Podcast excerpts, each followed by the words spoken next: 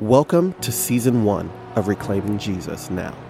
10 conversations with Jim Wallis exploring the themes of his new book, Christ in Crisis.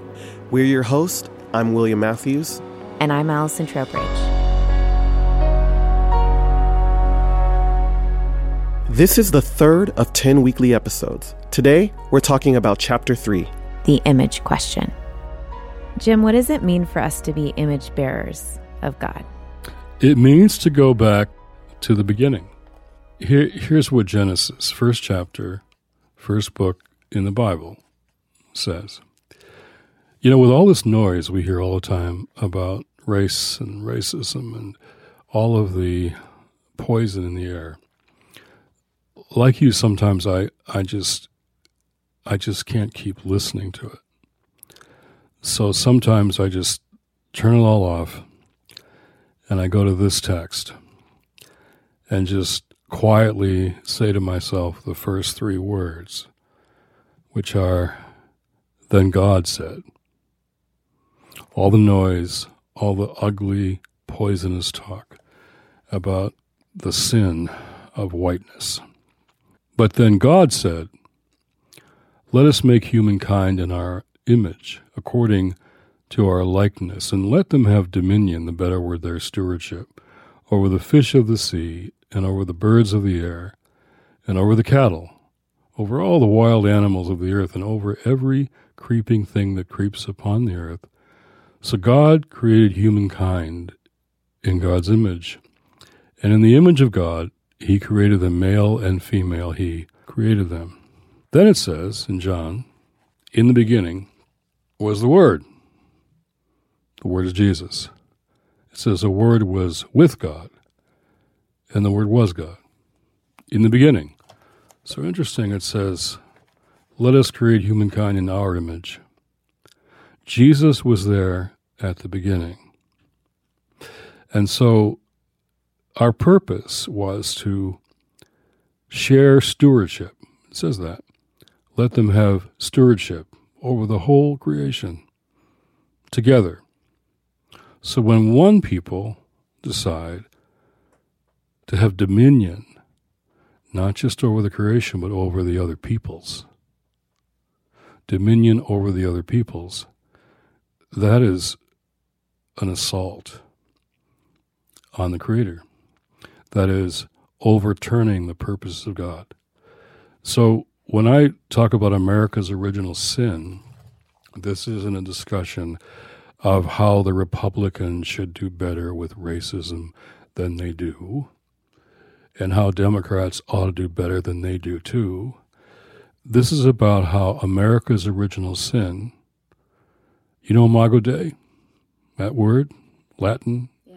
image of God, how America's original sin threw away Imago Dei. Mm. Just threw it away. This wasn't just slavery. There were lots of slaveries, indentured servanthood, and all that. The Greeks, slaves, tutored the Roman elite kids. No one said they weren't human or less than human. Our racializing of slavery was unique for British and American Christians. It was us. Because you can't do to indigenous people and kidnapped Africans what we were doing to them if they were people made in the image of God. So let's just say they weren't. That's what we did. We put in the Constitution. Three fifths, yeah. So those who think this is somehow just old history, yeah. so I'm, one night I was in the streets of Ferguson and this young black man next to me was just wailing. And here's what he said I still feel like I'm treated like three fifths of a person. On the streets of Ferguson, mm. it's existential to him. So, um, Bryan Stevenson says slavery never ended, it just evolved. So, mass incarceration today and criminal justice policing being so racialized, uh, everything is throwing away the image of God. So, in a religious leaders conference, uh, we went in small groups, and Barbara Williams Skinner and I are in a small group. We're supposed to come up with a principle and then a concrete action goal. The principle our small group came up with was the image of God. We're all made in the image of God. Principle, fact, action. That means every vote that is suppressed, every vote that is suppressed is an assault on the image of God. Absolutely. Isn't just a partisan question. This is an assault. Uh, so we came up with a Christian campaign against voter suppression. We call it Lawyers and Collars. We're in all kinds of states now. Collars, clergy going in with lawyers to make sure votes aren't taken away because these are votes of black people that are being taken away with, use the court's language in North Carolina, with surgical precision yep. to take away the votes of black, black people. Now, this is throwing away Imago Dei.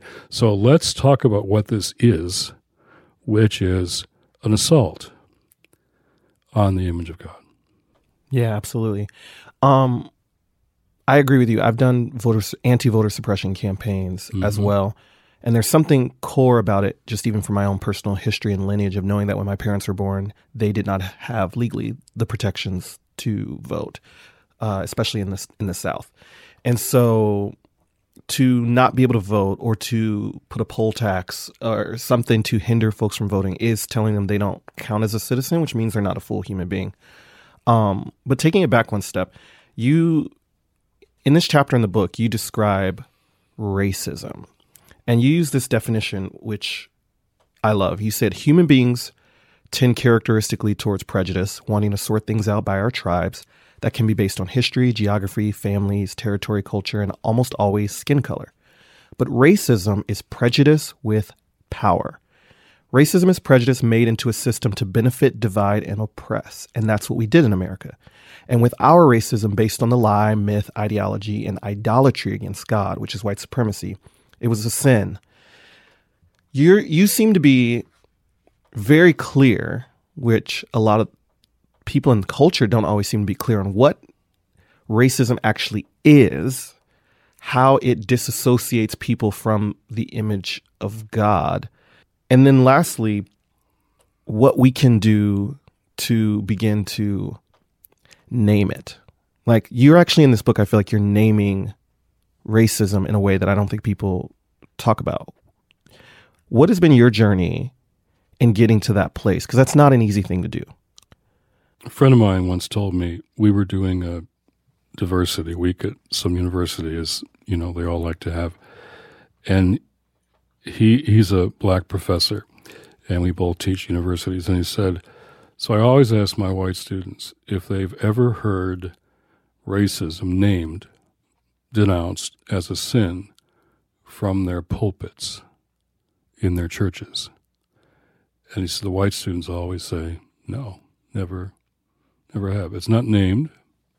Therefore, if it isn't acknowledged or named, uh, you can't repent of a sin that hasn't been named. Hmm.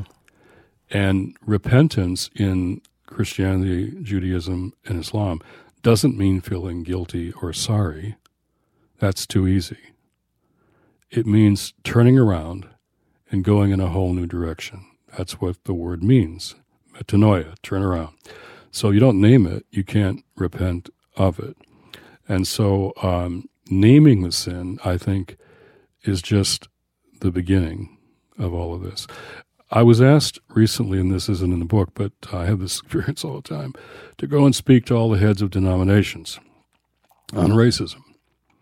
And they're all in a circle small group black, white, Hispanic, but mostly white because most of our denominations in the mainline churches and so on are headed by white men. And they're all for all the good stuff, you know, hmm. they, they say. So I walked around and I said, okay, we've talked about how how racism is is a myth that when white people came to America, they weren't white people until they came to America. They were Irish and Swedish and mm. Italian and German, and they don't ever acknowledge that. Okay, so that's a big deal. Yeah. so I often say to when I used to do anti-racism workshops to white folks, I'd say, now you know, you Italians, you're just like the Germans. I just can't tell you apart.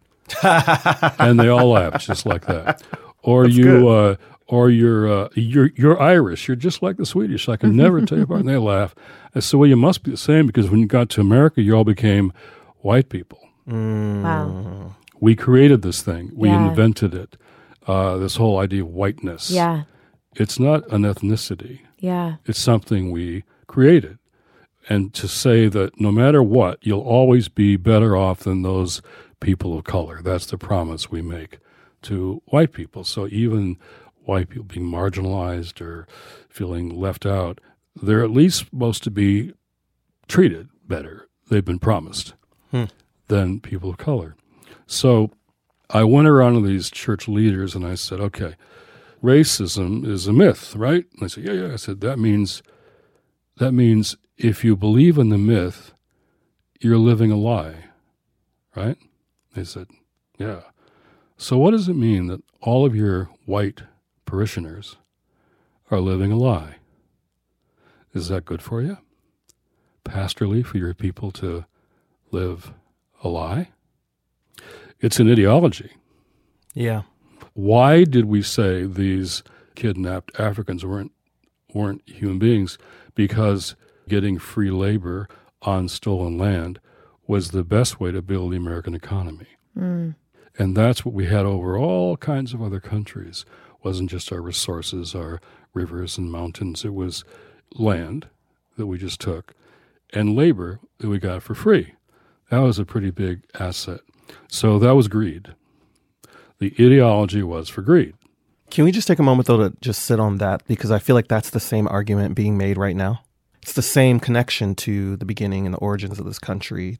So there may be someone in the White House who is preaching something that assaults Genesis chapter 1, but if he says he's doing well for the economy, even if they believe that, is it okay to defy the image of God?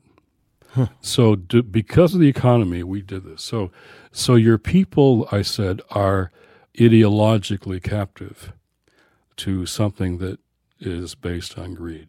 Hmm. So it's an ideology. But it's deeper. It's also an idol, whiteness. Hmm. Whiteness, the normality of whiteness, the standard of whiteness, of what is successful and beautiful if you're young young girls looking in the mirror, what's beautiful and the normativeness of whiteness, the assumption of whiteness that we assume whiteness and everything else, even other kinds of theology, liberation theology, is extracurricular. Theology is Western and European. It's an idol. And remember, these are heads of churches. Tell me what idols do. Hmm. They said they separate you from God. Okay. So our people are living a lie on the basis of the ideology of greed, and they're captured by the idol of whiteness, and that idol separates them from God. Isn't there a pastoral issue here? A lot of white liberal progressives think that racism is about the problems minorities have because of our history, and they're really eager and ready to help as liberal white progressives and to uh, use their influence to make the lives of minority people better. That's not a biblical understanding of racism as throwing away the image of God, our original sin from which we need to repent. And repentance, you know, it, it doesn't mean that you and your family are guilty of everything that's happened to people of color, but it means if you benefit Yes. from this Yeah. sin, you are responsible for changing it. To benefit from oppression means you're responsible for changing it. Yeah. And I think that there is a sense of of repentance that needs to happen on a systemic level. Like any white person in America has been a beneficiary of white privilege and of this history of racism. And I think there's such a we have such it, it's funny i was thinking about it last night. We have such this fear or almost this idea of what it means to be a racist is this extreme example of a person who looks like you know is dressed like a nazi. They're a racist. But you know me as an average person living my daily life i'm not racist. And so there's we don't call things out in small ways that are, are are racist or said in ways that are racist because we've created such a big ideal of what that word is and what it means. And I think it's caused us to be blind to prejudice and racism that happens all around us all the time. But isn't that, though, so ironic or so beneficial that the idol hides itself? Mm. It's like that type of revisionist narrative, even about Yeah. like what is racist, what isn't racist, based on an understanding of what happened either 200 years ago or the 60s or the stories that we've even told about recent memory, are also.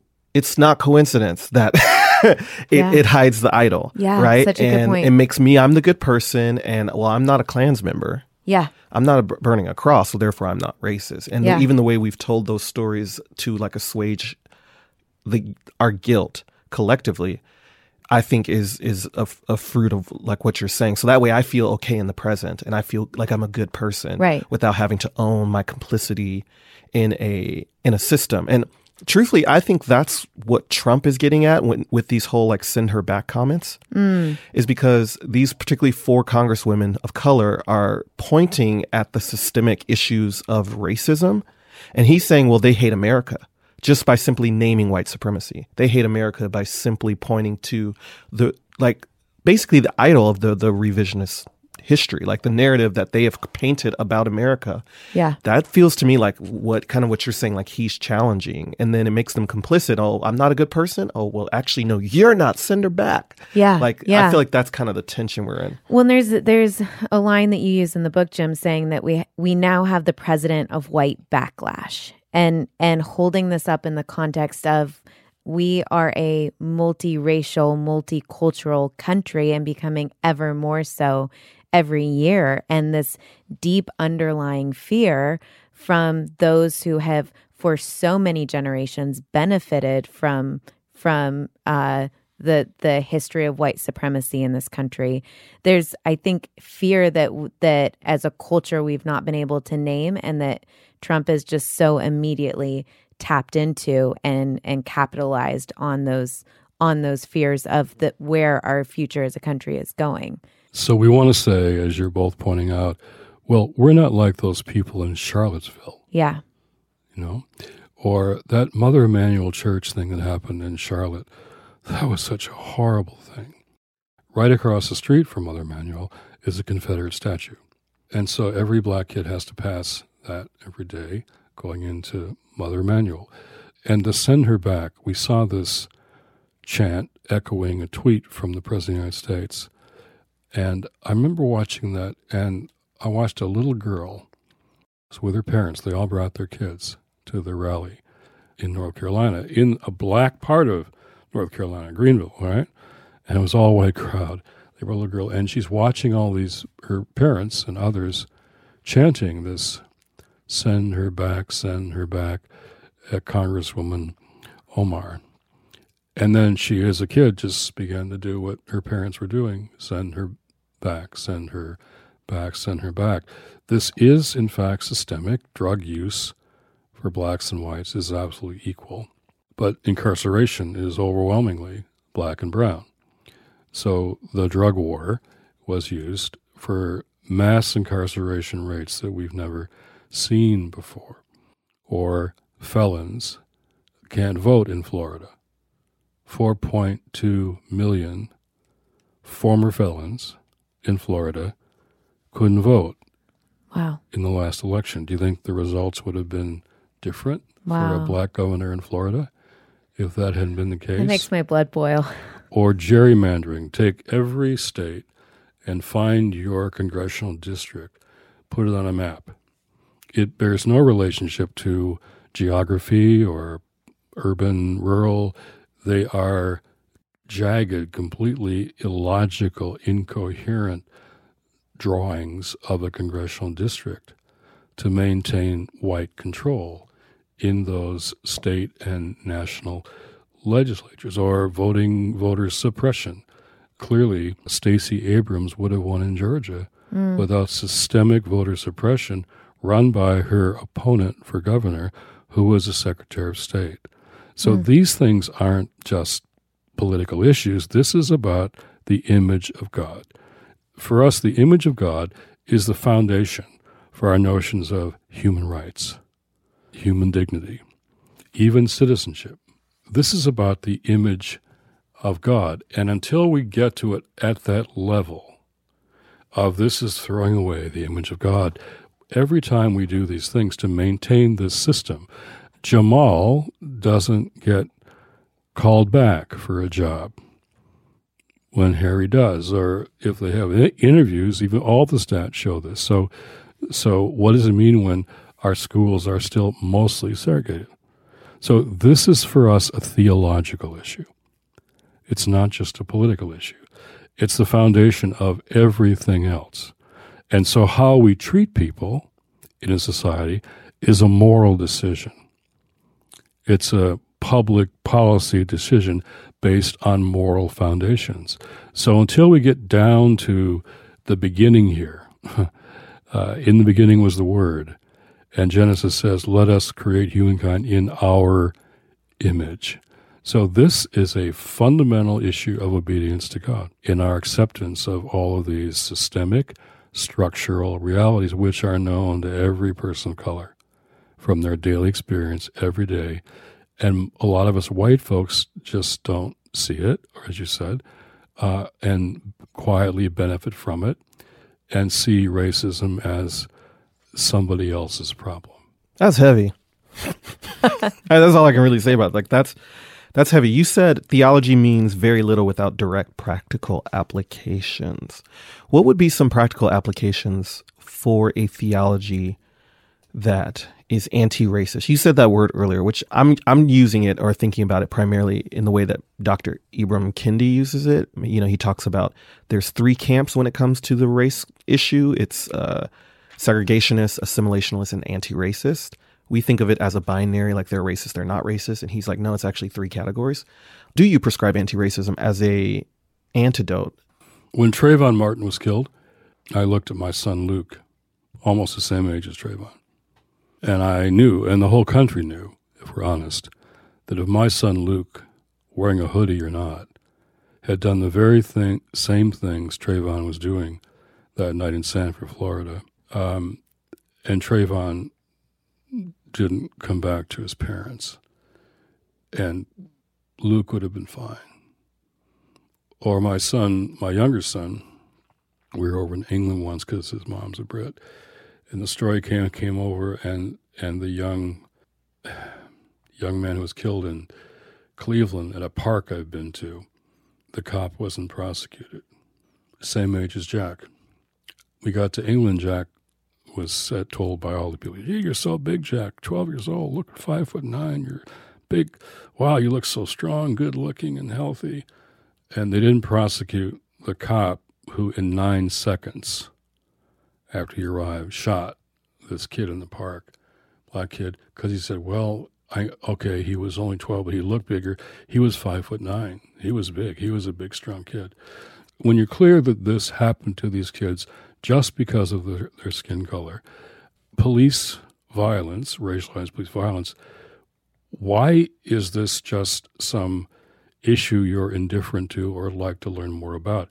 Practically, if you had white megachurches going to see every police chief in the country with black church leaders alongside them under their leadership, saying to every police chief in the country, we want to help you with good community policing that respects everyone's rights. But you know, we're watching you. I've had black leaders tell me if white pastors went with us to see those police chiefs, it would save so many lives wow. of black kids. Or let's take the voter suppression issue. Uh, secretaries of state, part of our plan now, lawyers and collars, is going to see secretaries of state and say, we all want uh, every citizen to be able to vote as easily as possible, right? Let's really work on doing that. And let me also tell you, we're watching. Clergy are watching. We'll be watching all the way through the election. Hear what I'm saying? Oh, I hear you. No, I'm saying, yeah. And if they hear, I know you hear me. I want the secretaries of state to hear those clergy and those police chiefs. Practically, that wouldn't be hard to do. Yeah. That's practical, and those two things would make a difference in the lives and the votes of people of color. I I love that. It it is also sad to me to it just goes to show you the power and privilege of that white people carry, Yeah. especially white people with money carry that it's like an that shouldn't have to be necessary. A black church leader should be able to go to the police chief right, and right. just say our lives matter Right. too and it'd be taken seriously. Right.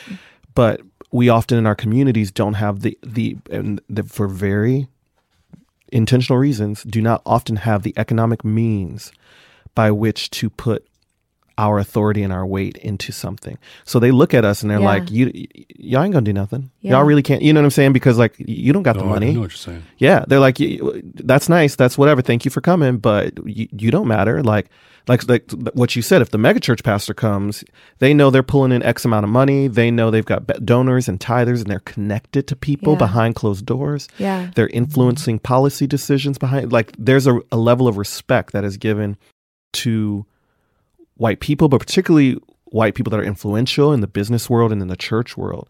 That I think people of color that can be just as profound, prolific, anointed, speaking, writing, you know what I'm saying? Like, or community leaders that people love and respect, but just they won't get the sit down. Yeah. They won't get that respect. And if you have a lot of influence uh, as a black professional, economically, uh, politically, you have wealth and power Yeah. in your profession, it still doesn't keep your kids safe. Doesn't.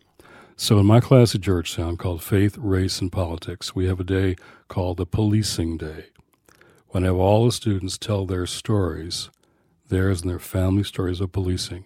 Got to wait till halfway through the class because it's traumatic to ask people of color to tell their policing stories again. Trust has to be established. So, every single time we do this, I can always predict who's going to say what. So one time, this young woman from Sidwell Friends, where Obama's girls went to school, elite uh, Quaker school in D.C., she's white. She told about her her two best friends, and one's African American and uh, the other's uh, white, uh, and they were dating, and they were walking around Washington, and an officer came up to them, police officer, not Alabama, not Mississippi, Washington D.C looked at the white woman, young schoolgirl, and said, Ma'am, are you okay? Wow. Are you okay? She Wow. says, Yeah, I'm. What do you mean? Yeah, I'm fine. What, what do you mean? You okay? Yeah, I'm good.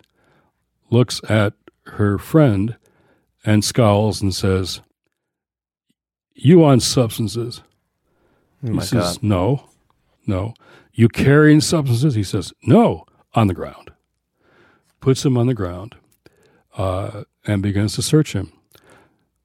The girl calls his mom, who's a top lawyer in D.C., black woman, top lawyer in D.C., who tells the girl what to say to her son because she's terrified of what's going to happen to her son. Oh my God. And so he's clean. The cop says, You're lucky this time. Never checks her purse, in which there is a bag of marijuana. Mm. This is every day.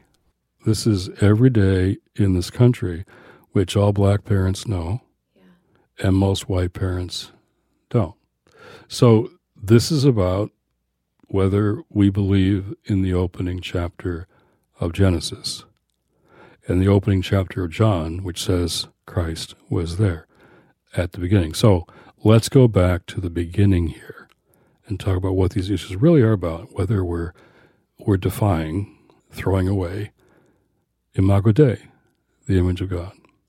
The thing I'm always struck by is the, and William and I, have talked about this a little bit, but is the idea of revisionist history that we have even in the church on many of these issues. I think there was this idea that we were some sort of post racial Yeah. society.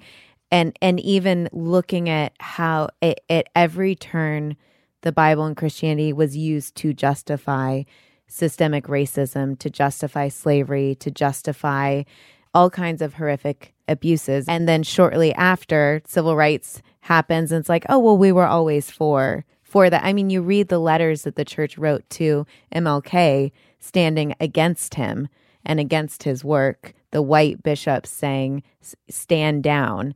And and i just i think we are so quick to forget and and i just wonder 10 20 years from now we're going to forget the church saying nothing in so many of these these racialized conversations and and not standing up against Oh my the God. administration You know these people are going to be the same ones in 10, 15 years. Like, we we stood against Trump. We were not. We did not like what he was doing. exactly no Like, exactly exactly how and how does that make you feel as a person of color listening to the president of your country make these these racist comments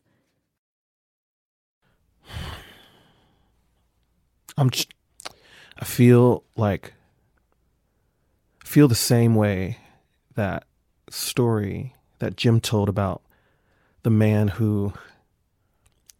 Who said, "Because I can't vote, like I don't feel like a human, like I don't feel like a man, like I know, I know I, I know I ain't shit to y'all, like I know that." Like I can I can look on television and see that. I can see it I can see it in the institutions. I can see it in public education. Like we ain't shit to y'all. Like y'all don't care about us. And this administration don't care about us. They don't love us. They're not for us. That's the only thing I got. And that's that's guttural. It's like you don't even have to say send her back. I can feel send her back. I can feel that in my chest when when when certain policies are rolled out in a certain way. It's all coded and it's all like guttural and it's all like that racism is so embedded that it's like you don't have to say nigger cuz I can feel that. That cop never had to say that word to that boy that he put on the ground. But I'm going to treat you like a nigger cuz you ain't shit. You a nigger. And that that is what people feel, people of color feel on a guttural level that is so enraging that I can do my best to make it in very eloquent words. I can channel my rage in very productive ways because that's the only maybe power I remotely have. But at the end of the day, I know this ain't this stuff ain't for me. Doesn't mean I can't try to take it because it is, right? Like like when Kamala Harris goes, if if those segregationists would have had their way, I would not be a U.S. senator. Like it's that, like it's that, and that's what we're playing with, or or even remotely teasing or toying with, is that feeling of like, if y'all really had your way, I don't think y'all would want us here. You've already used us as best as you can. Now you're just trying to figure out a way to discard us. And I think that's what people color feel towards white people. And that's what they see and that's what they sense and that's what they feel on every level, whether public policy, urban housing, or or the economy conversation, or the healthcare conversation, or the all of it. And we're remotely just trying to take some measure of power back in that. So when you talk this way, you pause first. Can I really share my heart here? And is this okay? And because you're not sure whether you can say this in in an atmosphere, whether we trust the places we say things. Even young black men who are in multicultural churches, genuinely multicultural, multiracial churches, often say to me how lonely they feel on Sundays after a week of an incident, a shooting incident of a black man. They feel lonely in a multiracial church because they really can't say what they feel. They really can't wail and scream and yell and speak their hearts like they could in a black church.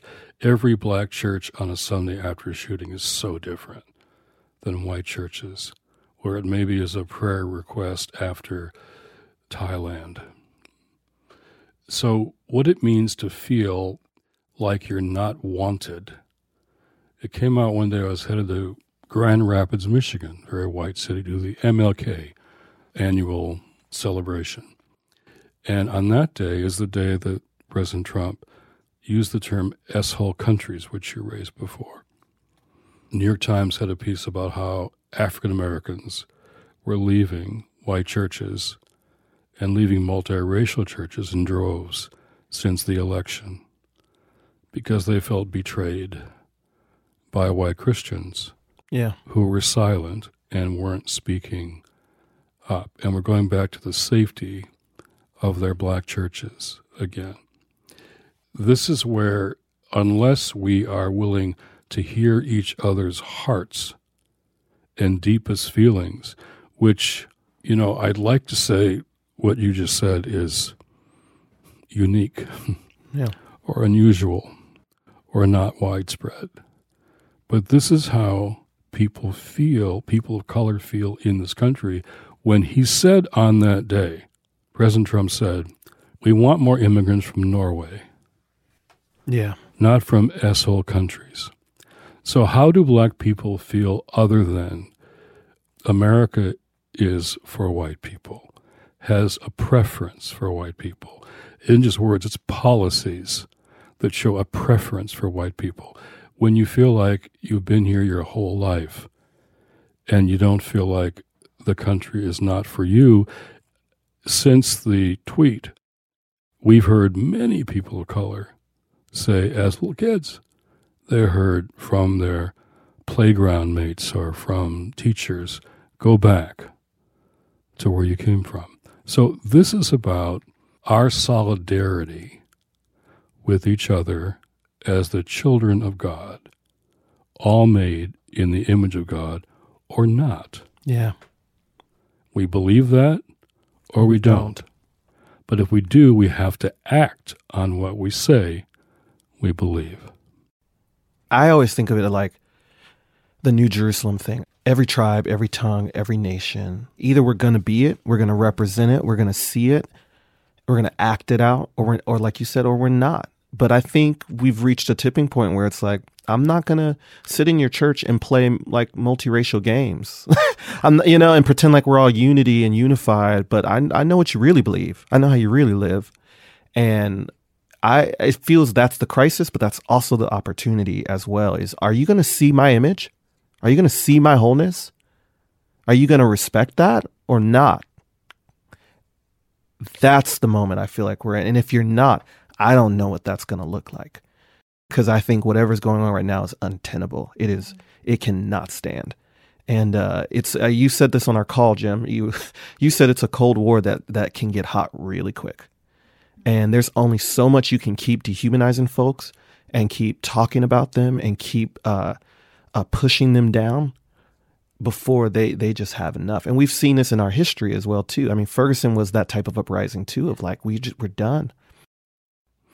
Eddie Glaude is the one who's now saying we're in the middle of a cold civil war, it, and it could get hot very soon. It probably will in some ways. I don't think white Americans have yet to make the choice that we are willing to live in a multiracial democracy. Because every time there's progress in that direction, forming, as they say, a more perfect union, there's always a doubling down. Reconstruction after slavery was working. Working. Former slaves were in the Congress, in the Senate, governors of their states. North Carolina had all three. Because it was working, it was ended by white politicians in the North and the South to end and create Jim Crow. And then Michelle Alexander reminds us of the new doubling down, the new Jim Crow in relation to criminal justice, and Bryan Stevenson. And so now we have our first black president. Last time we say, as you just said, we're in a we're in a, a post-racial society that they wanted us all to believe, which was never true. So here comes a new candidate, starts his political career by using the the racial conspiracy of birtherism against our first black president, comes down the escalator and first of all demonizes immigrants, which strong men do all over the world as the basis for his campaign. And that's when I predicted he would win the Republican nomination Hmm. and turn what was implicit always into the explicit, criticizing Mexican judges, black athletes, uh, all Muslims, on and on and on, taking what's always been implicit, making it very explicit, the overt to the covert, and still finding mostly white Christian silence. And support, more than silence, support. And it's silence, and you're right, support, defending this and saying not nothing. What does this say about brothers and sisters in Christ? What this is a I call this a Corinthians problem, meaning Corinthians says when other parts of the body of Christ suffer, you suffer with them. The black body of Christ, the Hispanic body of Christ in this country is suffering. Yeah. And white Christians don't even know or acknowledge the suffering in too many cases. Therefore, we are disobeying Corinthians. We're not suffering with our brothers and sisters in Christ who are people of color. We're not suffering with them. Therefore, we are disobeying Corinthians. We're disobeying Genesis chapter 1 and John chapter 1. This is a biblical issue. This is a theological issue. And Ta-Nehisi Coates is really challenging whether, in fact, this will ever be a multiracial democracy. And maybe all he can do is protect his own son in his book or his own kids. Those of us who wanted to, to be more have got to say, we've got to double down here on what we say are our ideals and what we say the Bible teaches and decide whether or not we're going to ever become that multiracial democracy that we say we believe in. The choice has still not been made by white people and white Christians about whether we're going to commit to that or not. And I would actually take that question to both of you um, for someone who is white and listening to this show. What does it look like in the context of a a very racist administration and leadership in our country? What does it look like to engage this issue? Because I think for many white people, there's almost a fear around engaging it of if I engage it, then it's real and I have to in some way come to terms with it. I I know for me the most encouraged I feel is when folks are open and honest about where they're at, but also about who they love. I think one of the best things folks can do and and you don't have to be a, of an opposite ethnicity to do this. Like we, you know, black and brown people encourage each other all the time. I see you. Yeah. It's like if I walk down the street and I see another black guy, I'm more prone to nod at him. I try to do that in mm. general, but like, you know, most people just don't, you know, look at you and you know, everyone's, especially we're in New York City right now. Like, Everyone pushes you but like, yeah, but there's this thing like I, I acknowledge you, meaning I see, I don't know you, Yeah. but I guarantee you we've had similar struggles in life because of simply how we look. So I think acknowledging when that stuff happens, like when the send her back thing happens, going, hey, I had a friend, uh, a, a white Christian worship leader guy that's kind of well known in that world, you know, say he's from North Carolina and he very much publicly tweeted, like, that does not represent how I see you. I want all my friends of color to know that I see you. I love, Love you. I'm here for you. And uh, I don't want you to be anywhere other than here. Like, you know, in a nutshell, like what they said. We talked earlier about the power of showing up in spaces, whether you are leveraging your power and privilege to show up to, to have that meeting with the police chief with supporting your, your, your brothers and sisters of color, whether that's showing up however you need to show up to show that you love and you care, show up. Don't be quiet. Show up. And if you mess up in that process, you're still loved. Keep showing up. If you don't say the right thing, that's all right. It's not even about saying the right thing. It's about the attempt to show up, to stand for people, to openly encourage, and also to push back on all that stuff. I think that's real practical. What do you think, Jim? You know why Obama won? Hmm. So he's the first friend I rather became president. He won because of two things. One is a black man won the Iowa primary. Black voters are very pragmatic, black women especially.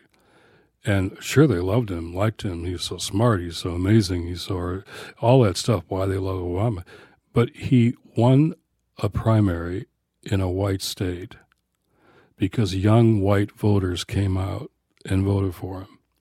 Young voters don't normally come out in Iowa. It's they're all white, mostly in Iowa. Young white voters voted for Barack Obama, and the black community said he could win. He could win. The other reason he won is Barack Obama is one of the very few black people in America who has ever been loved by white people. He knew what it meant to be loved by white people. Very few black people in America have ever experienced that. So at the end, until we white people realize that this issue isn't for other people, hmm. isn't mm-hmm. for those people of color whom we need to help, our coming to terms with us is for our own salvation, yeah.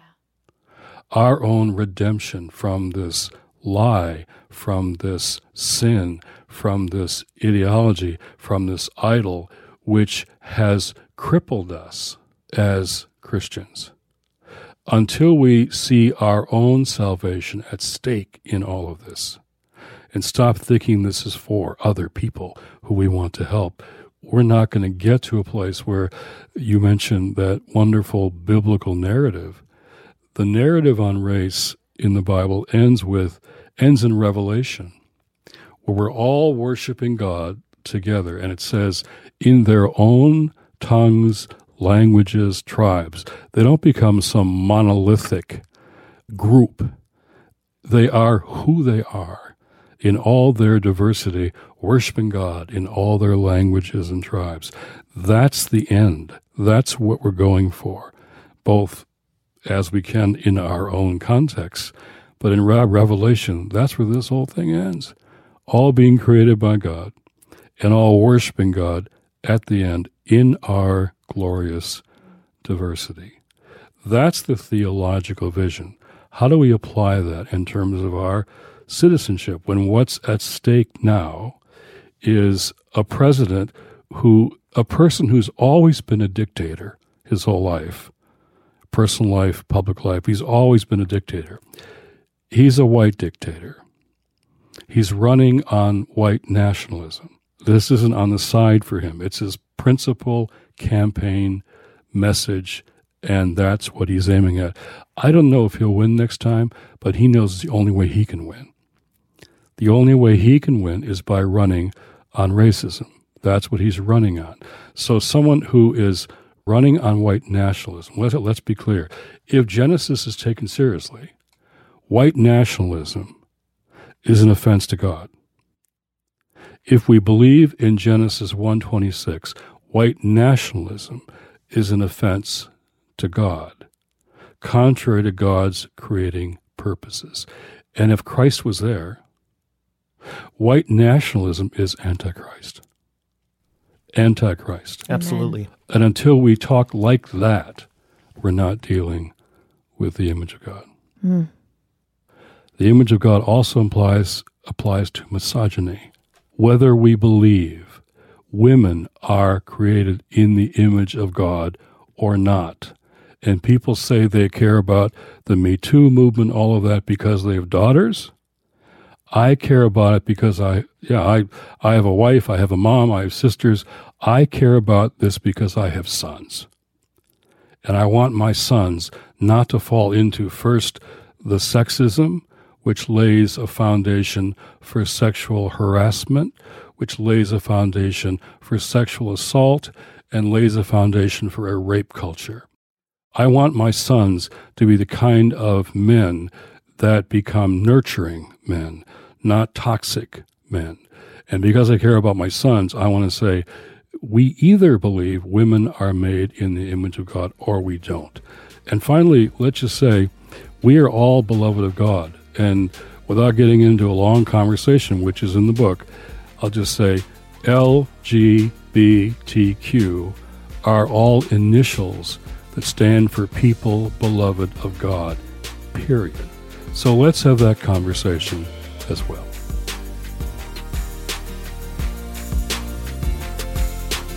The music you're listening to is provided by this podcast's very own William Matthews. Reclaiming Jesus Now is brought to you by Sojourners, faith in action for social justice. Podcast produced by Paul Woodhull from the District Productive Podcast Network and Chris Latondres. To learn more about Jim's new book, visit us online at book.sojo.net. That's book.sojo.net. And if you like what you heard today, please help us spark more conversations about the future of faith by telling a friend or leaving a quick review. That makes all the difference. Thanks for listening. This is Jim Wallis. God bless you.